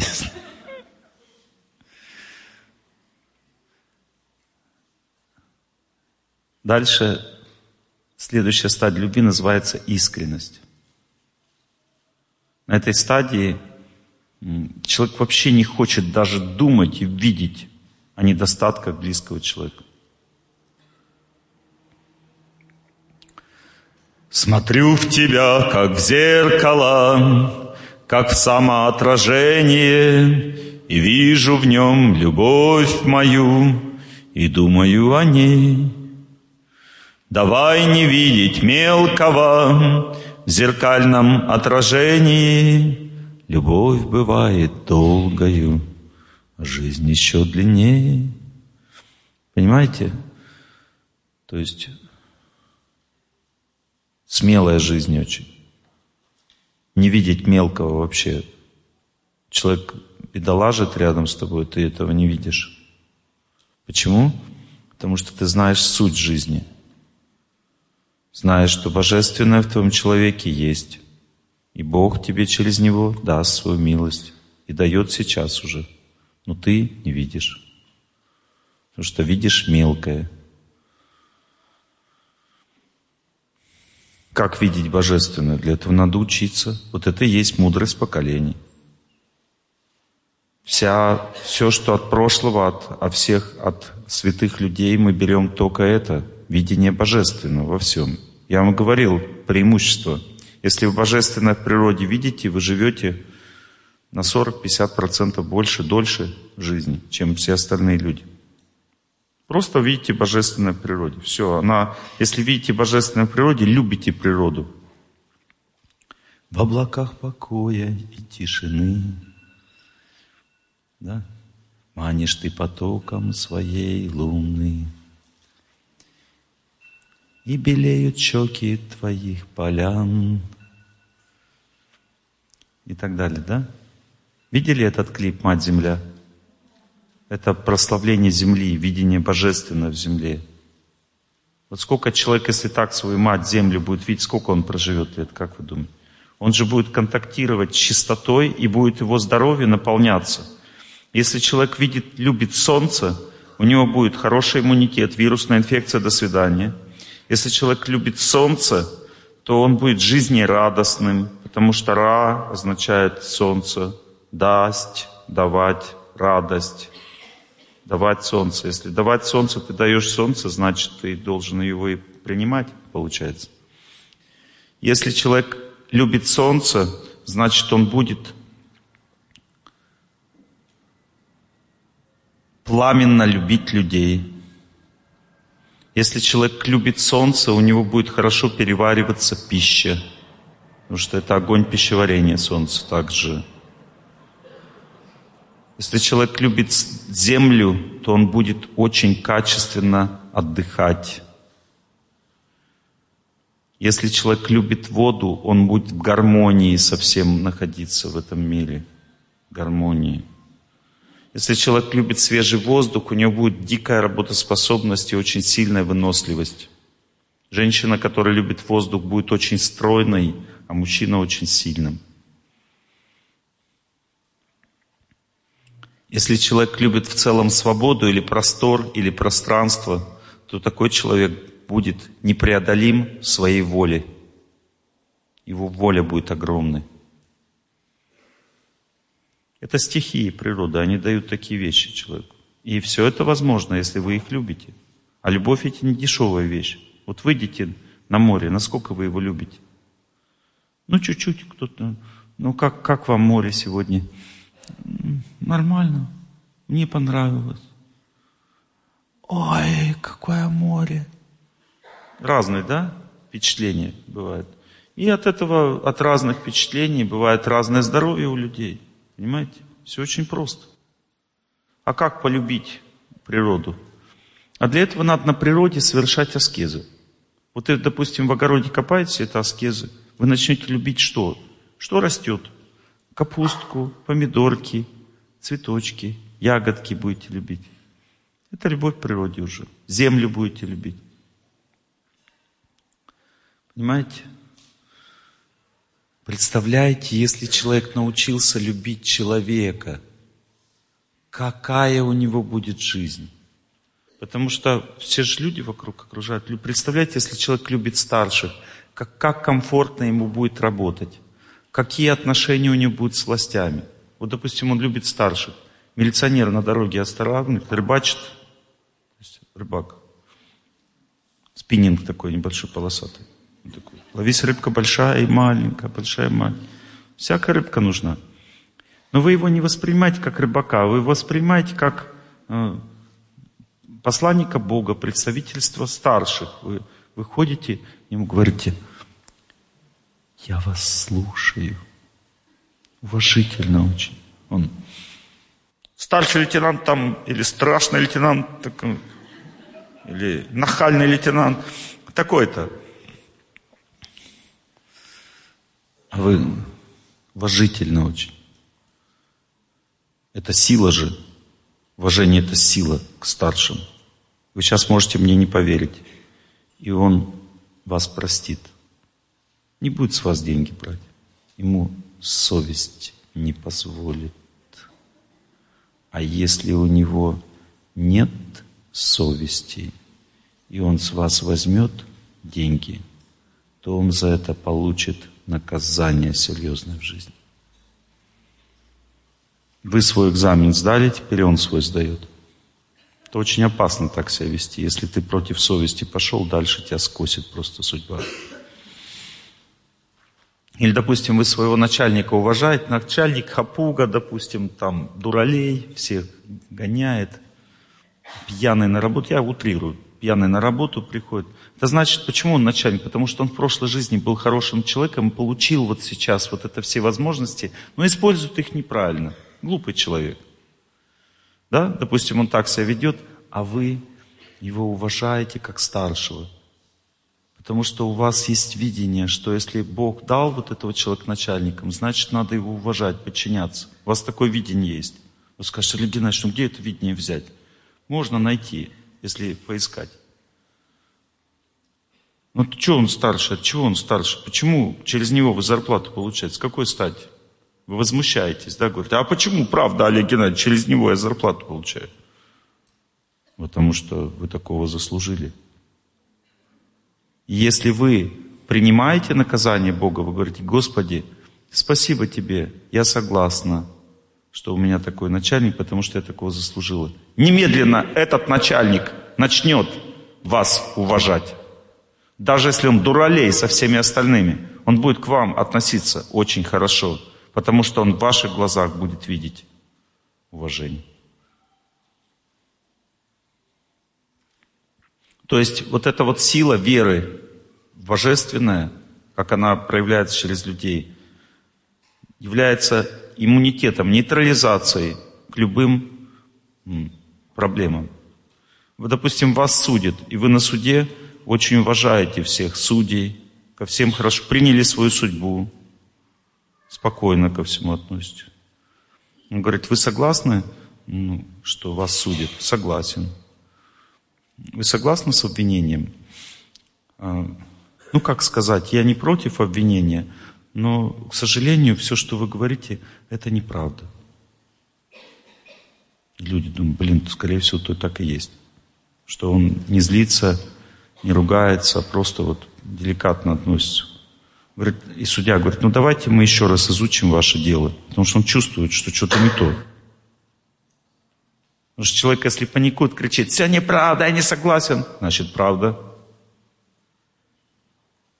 И он, если он плачет, говорит, это несправедливо, значит доля правды. Есть правда, есть неправда.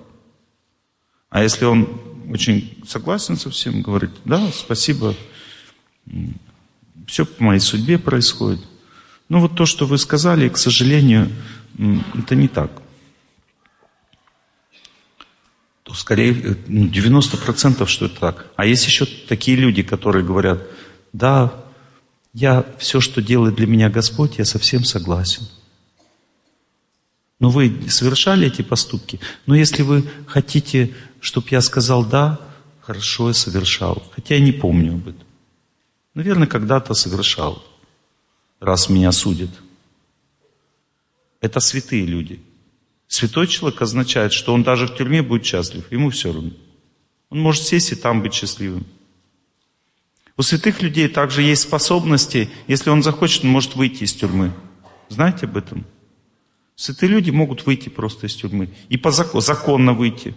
Все подпишут амнистию, все сделают. Если они захотят. В Индии одного святого человека посадили в тюрьму. Он не стал ну, отпираться, все признал, сел в тюрьму.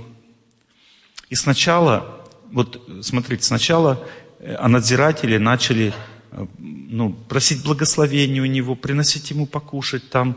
Потом дальше они начали тайком пускать к нему паломникам. Потом он начал там лекции читать в тюрьме тайком тоже это все происходит, потому что даже уже настоятель тюрьмы тоже согласился с этим.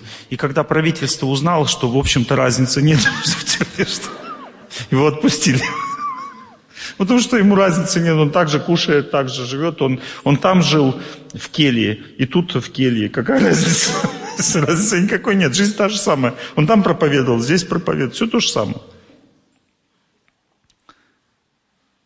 А он потом, когда его отпустили, он надзирателю говорит, откройте ту бумажку, распечатайте тот конвертик, который я вам дал первый день. Он распечатает, там написана дата, когда его отпустят. Нормально? Святой человек свободен, он душа, он не тело. Бог ему дает знания о будущем. Он ему дает любовь в любых условиях жизни. Бог может испытывать святого человека, посадить его на время в тюрьму, чтобы он не гордился собой. И он из это испытание принимает. Теперь вы скажете, ну мы же не святые люди. Хорошо, мои хорошие, вы не святые люди. Смотрите, правило номер один. Если вы в своей жизни что-то не приняли, значит, будет только хуже. Вот, допустим, вы живете где-то, вы жилье свое не приняли. Заплатите в три раза больше. Будет только хуже. Лучше примите сейчас. Лучше будьте там счастливы, потому что иначе потеряете мужа, потеряете деньги, потеряете время на жизнь. Ну примите просто, молитесь, тратьте время на то, чтобы принять. Тысячу раз меньше времени понадобится, чем расширить жилплощадь. Вот вам помолиться всего 5-6 часов, и вы приняли это жилье, и там счастливы. Ля-ля, тру-ля-ля, все, вам хорошо там. И если вы это не сделали, тысячу раз больше времени на то, чтобы расширить жилплощадь. И вот в то время, пока вы не расширили, вы теряете в жизни, потому что когда человек живет в будущем, это не жизнь. Жизнь означает радоваться тому, что есть. Вот, допустим, вы приехали на фестиваль благости, говорите, Олег Геннадьевич, все хорошо, но мне нужен отдельный шкаф. Не смейтесь, я вам говорю то, что есть на самом деле. Женщина приехала одна, пару дней пожила и говорит, я не могу так жить, мне нужен отдельный шкаф. И уехала.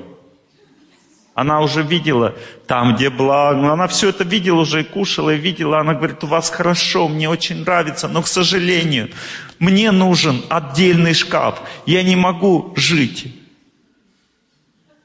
без отдельного шкафа. Не могу, понимаете? Твои проблемы. Ты все потеряла, значит. Вот Бог тебе дал шанс, ты не увидела ничего, ты не увидела этих спектаклей, этих песен, этих лиц, этих улыбок,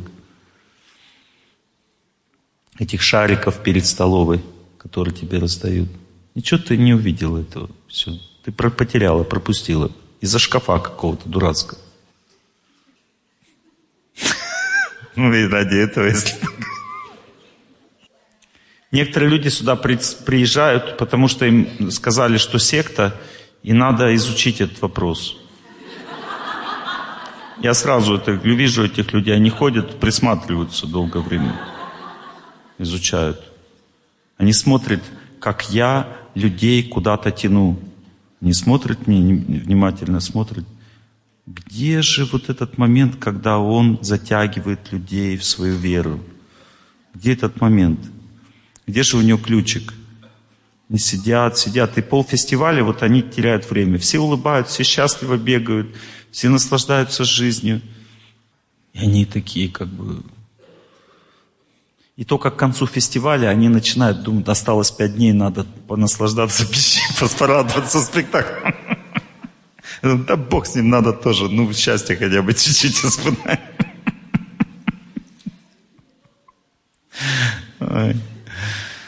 Всякое бывает здесь на фестивале, столько всего интересного.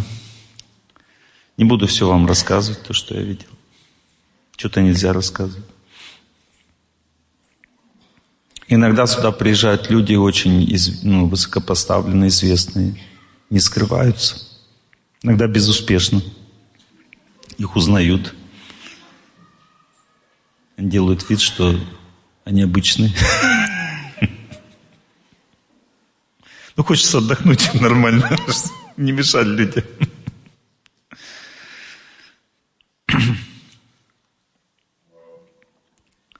Вот смотрите, правило номер один. Попали в какую-то обстановку, в какую-то ситуацию.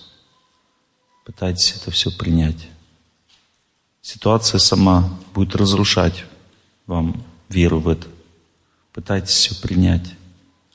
Принять означает спокойно относиться ко всему, что увидите. Как бы это все ужасно не выглядело. Если вы не примете, вы не поймете, что здесь происходит раз. Не поможете этой ситуации два. Не справитесь с экзаменом своей судьбы — три. Останется осадочек на всю жизнь — четыре. Все равно придется потом принять этот, ну, переварить, иначе вы не сможете нормально жить. Вы будете об этом постоянно вспоминать.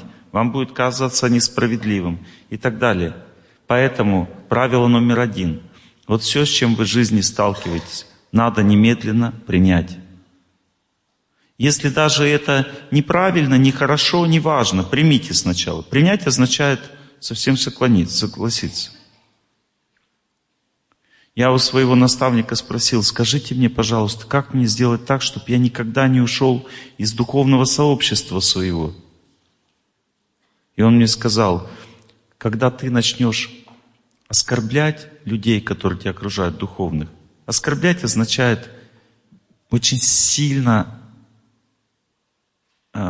большое значение придавать их недостаткам. С этого момента ты уйдешь. Я говорю, да, я знаю, я это видел много раз. Говорю, а как сделать так, чтобы ну, не замечать недостатков у верующих людей? У них же есть недостатки. Особенно старших, когда недостатки ты видишь, вообще капец. Вот если ты любишь лекции чьи-то, увидел недостатки, уже не сможешь слушать. Это невозможно просто. Не будет счастья уже, вдохновения. У меня была такая история. Есть один святой человек, он ушел из жизни в поклоне к алтарю. Это в наших священных писаниях говорится, это самый высокий способ уйти из жизни. Бог не позволяет просто так уйти из жизни в поклоне к алтарю. Но этот святой человек, он так ушел из жизни. И когда он молился, он, есть такие молитвы песнопения во всех традициях духовных. Он молился песнопениями. Он воспевал имена Бога. Такие песнопения. Так молился. И когда он молился, у меня вот все тело просто, вот у меня мурашки по коже бегали, просто такая сила от него шла, что я просто... Это было в святом месте. Я там жил три года, жил в святом месте во Вриндаване. Изучал медицину, ведическую медицину и ходил на духовные программы, вот воспевал с этим человеком вместе. Этот человек жил не как все. Есть такой способ жить в ведах описан для святых людей. Вот для обычных людей надо жить как? Солнце восходит, надо вставать. Есть лучше всего в обед. Вечером не кушать. Ложиться вовремя. И вот так вот жить. Святым людям прописана другая жизнь. Все наоборот. Им прописано, ты должен жить против течения времени и научиться быть счастливым. То есть как он жил, этот человек? Он кушал среди ночи. Сам себе готовил и кушал один раз в день среди ночи. Все остальное время он постился. Спал утром, ложился спать, когда светало. Спал очень мало.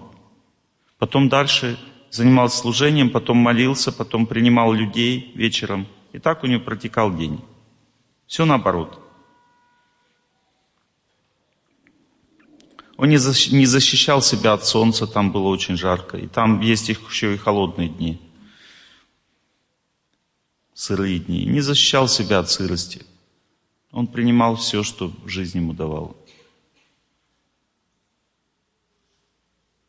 И один раз ко мне пришла лечиться одна женщина, которую я считал старше, и сейчас считаю старше.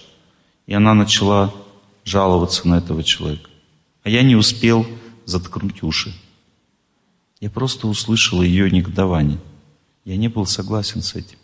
Но когда я пришел на молитву этого человека в следующий раз, мурашки по моей коже уже не бегали. Я не мог включиться. Это называется оскорбление старшего. Неосознанное. И мне понадобилось полгода, чтобы включиться. Я пытался вырвать из своего сердца этот звук, который я услышал. Потому что я не был с этим согласен. Но так как я услышал, я получил такой опыт. Поэтому правило номер один. Если кого-то осуждают в вашем присутствии, старайтесь не слушать. А если осуждают старшего, то вы поразитесь ядом, который разрушит вашу жизнь. Потому что все самое чистое и светлое Бог дает через старших человеку в жизнь. И пока человек любит старших, он это чистое и светлое получает. Но в этой любви к старшим будут три стадии. Первая стадия называется восторг. Это когда ты не знаешь старшего и просто слышишь его знания. Изучаешь его знания и радуешься необыкновенно. У тебя идет сильный духовный прогресс. Вторая стадия э, – отрезление. Ну, то есть человек как бы начинает понимать, что у этого старшего есть недостатки. И на этом фоне этого понимания он должен выбрать в нем чистоту и недостатки, не обращать внимания. И тогда он будет также продолжать слушать. И третья стадия – это мудрость. На третьей стадии отношения со старшим человек глубоко осознает, что всегда в отношениях с любым человеком – нужно брать у него только чистоту, а все остальное не обращать внимания. И тогда можно учиться у любого человека. Можно учиться даже у собаки. Вот самое главное в собаке – это верность. Это то, что ей дал Бог. Можно верности у собаки учиться. Нежности у кошки. Можно у дерева учиться терпению. У орла – сосредоточенности. И так далее. Это описано в священных писаниях, ведах. Святые люди, они говорят, я у всех учусь. Во всем есть Господь. Поэтому у меня много учителей, он говорит. Но понимаете, вначале учителем может быть только более-менее совершенный человек, у которого ну, внешне не видны недостатки. Но хочу вам по секрету, в наше время практически нет людей, у которых нет недостатков. Практически нет таких людей. Потому что так устроен мир – есть прямо чисто святые люди, но их очень мало. И, скорее всего, они не живут в миру. Потому что соприкосновение с этим миром делает человек грязным. В какой-то степени. Важны принципы. Человек, который ведет за собой, должен соблюдать правила, которые он сам, ну, то есть, которые ему сказали старшие. Если он не соблюдает эти правила, не может вести за собой людей. Например, один мой знакомый, он читает лекции по семейной жизни – но сам взял, бросил жену с несколькими маленьких детей и нашел себе молодую девушку, которая слушает его лекции. И продолжает читать лекции. Это недопустимо. Это значит, что этот человек предал то, что он дает знания сам. Зачем ему читать дальше? Ему так духовный учитель его и сказал, не читай больше лекций. Он продолжает читать. Это неправильно. Хотя человек хороший. Но совершив такой поступок, он должен совершить покаяние также. Хотя бы на какое-то время отказаться от того, чтобы давать людям знания. Пока сердце не очистится от этого поступка. Но в целом надо понять, что везде и всегда и во всем. Если вы не приняли, что вы видите перед собой, то дальше ничего хорошего не будет. Вот, допустим, ваш сын наркоман, допустим.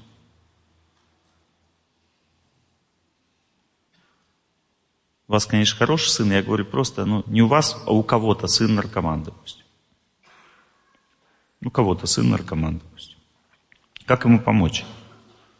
Надо сначала его принять. Что значит принять? Это значит, что вот принять, что вот, да, у меня сын наркоман, да, все, я совсем согласен. Как это возможно? Нужно сильно настроиться на Бога, молиться Ему, и до того момента, пока ты не увидишь Божественного чуть-чуть в твоем сыне. И на это Божественное нужно настроиться в нем. А все остальное считать второстепенным. Все, с этого момента ты начинаешь помогать своему сыну. Ты приняла его. То есть, другими словами, ты то, что он наркоман, не считаешь в нем самым главным. А считаешь, что это временно, и это пройдет. А то, что самое чистое и светлое в нем, ты это считаешь главным, и в отношениях с ним так себя ведешь, это культивируешь. Это значит, что то, что ты в нем видишь, то в нем и начнет расти. В отношениях с женой то же самое. Увидишь в ней самое лучшее, она станет самой лучшей. Увидишь самое худшее, она станет самой худшей. Обычные люди не могут видеть самое лучшее, если в основном все худшее. Поэтому обычные люди все несчастны. Только если человек способен отвлечься от всего и слушать, в звуке жить, тогда он способен. Капельку хорошего в человеке увидеть, эта капелька превратится в океан дальше. Так человек побеждает судьбу. Во всем, везде и всегда, во всех ситуациях жизни. Даже в концлагере. Вот я не победил, но я недавно читал историю человека, который прошел 11 концлагерей и вышел живым. А потом получил 5 золотых медалей по легкой атлетике. Еще и выиграл, соревнования.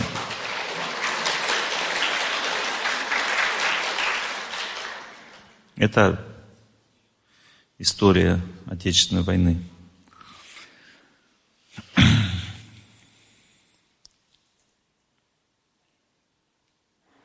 Найдите в интернет, набейте, что получил пять золотых медалей, прошел концлагерь. Вы узнаете эту историю, можно найти в интернете.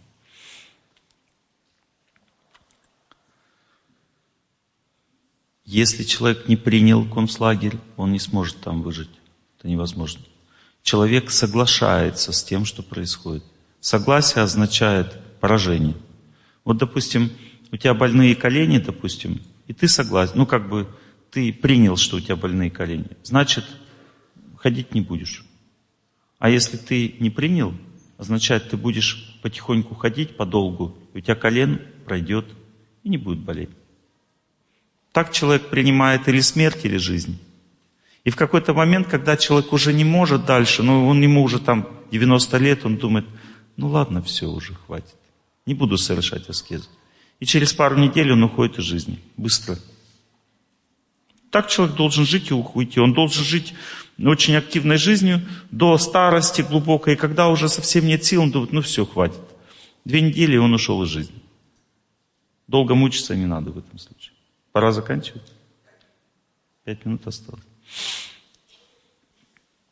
Вам не скучно на моей лекции? Я рад. Хотела вам песню поставить. Надо я счастья всем желать. Я в детстве очень полюбил эту песню. Я не знал, почему я ее так люблю. А эта песня, она написана по ведическим писаниям. Хотя может быть, сам автор даже об этом и не знает. Он просто из сердца это написал. В ребячем смехе колокольчиком звенит. Солнце в глазах любимых жарким пламенем горит. Солнце в письме солдат из далекой стороны. Золотые колосья хлеба до краев им полны. Оказывается, зерновая пища, она созревает на ярком солнце днем. И поэтому переваривается только днем. И она дает человеку силу ума и жизнерадостность, зерно, зерновая пища. Хлеб полон, полон солнца поэтому. Там солнечная энергия очень сильно сосредоточена в зернах. Представляете? Люди это все знают. Не надо священное писание писать. А если удивляться, удивляться, удивляться чудесам,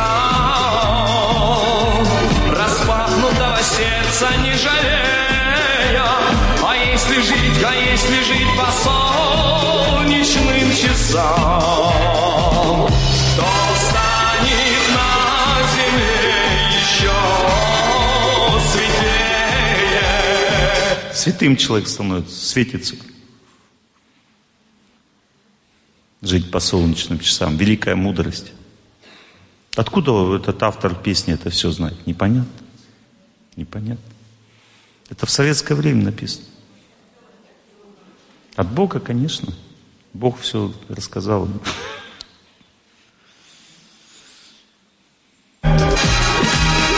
Солнце, я знаю, солнце есть у каждого из нас. Солнце, я так хочу, чтобы огонь его не гас. Солнце, дарите солнце, как весенние цветы. И увидите, к вам вернется свет его доброты. Классно?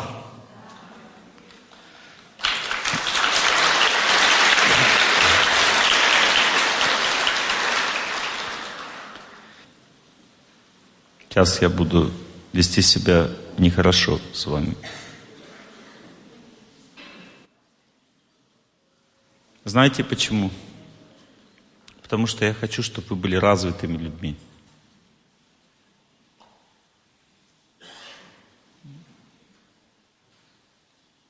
Ничему не удивляйтесь. И не считайте меня террористом. Хорошо?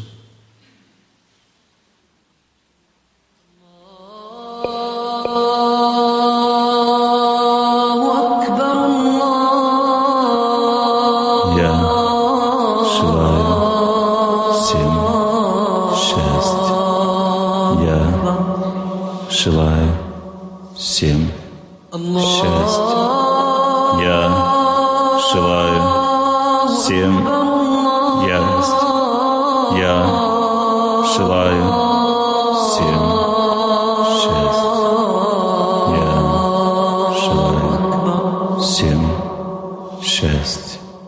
пять, два, семь, шесть.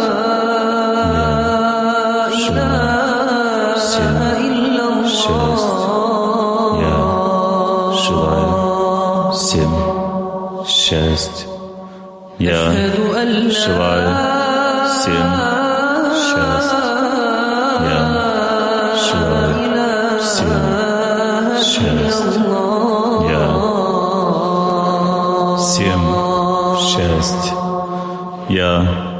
желаю всем счастья. Я желаю всем счастья. Я желаю всем счастья. Я желаю всем счастья. Я желаю всем счастья. Я желаю всем счастья. Я желаю всем счастья. Я желаю всем счастья. Я желаю всем счастья.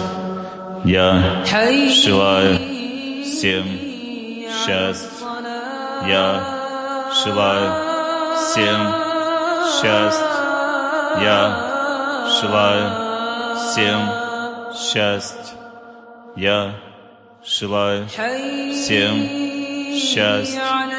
Я желаю всем счастья. Я желаю всем счастья. Я желаю всем счастья.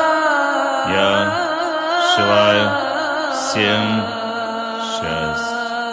Я желаю всем счастья.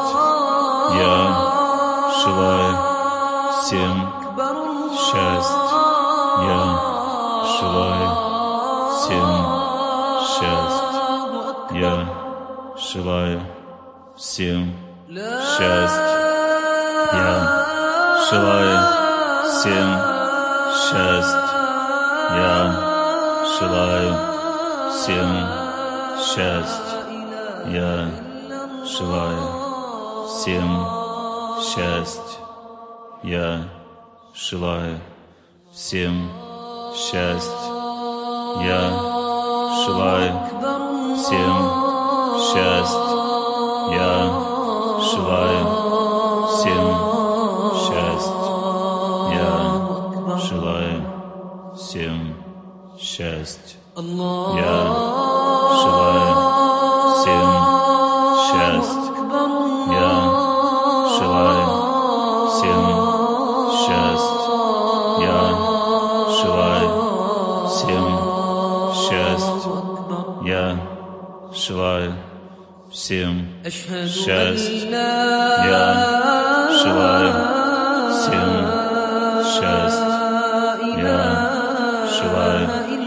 всем счастья.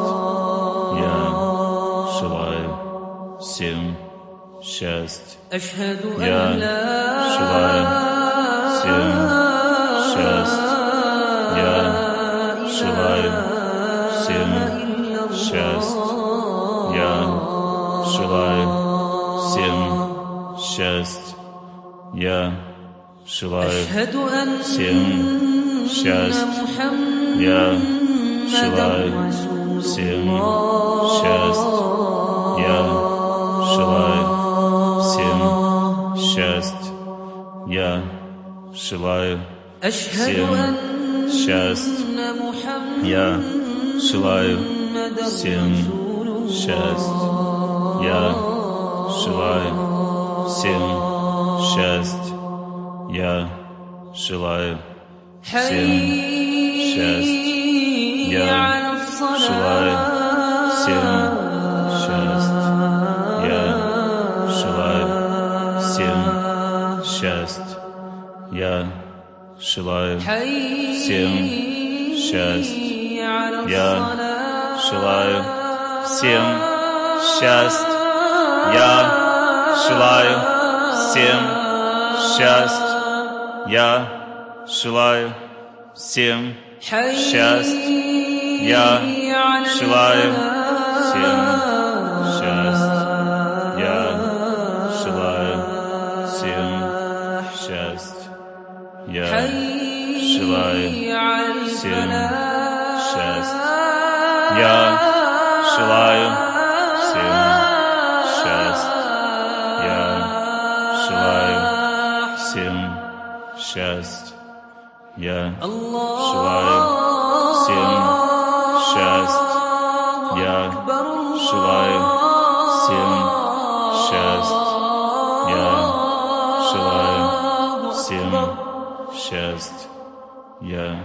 желаю всем счастье. Я желаю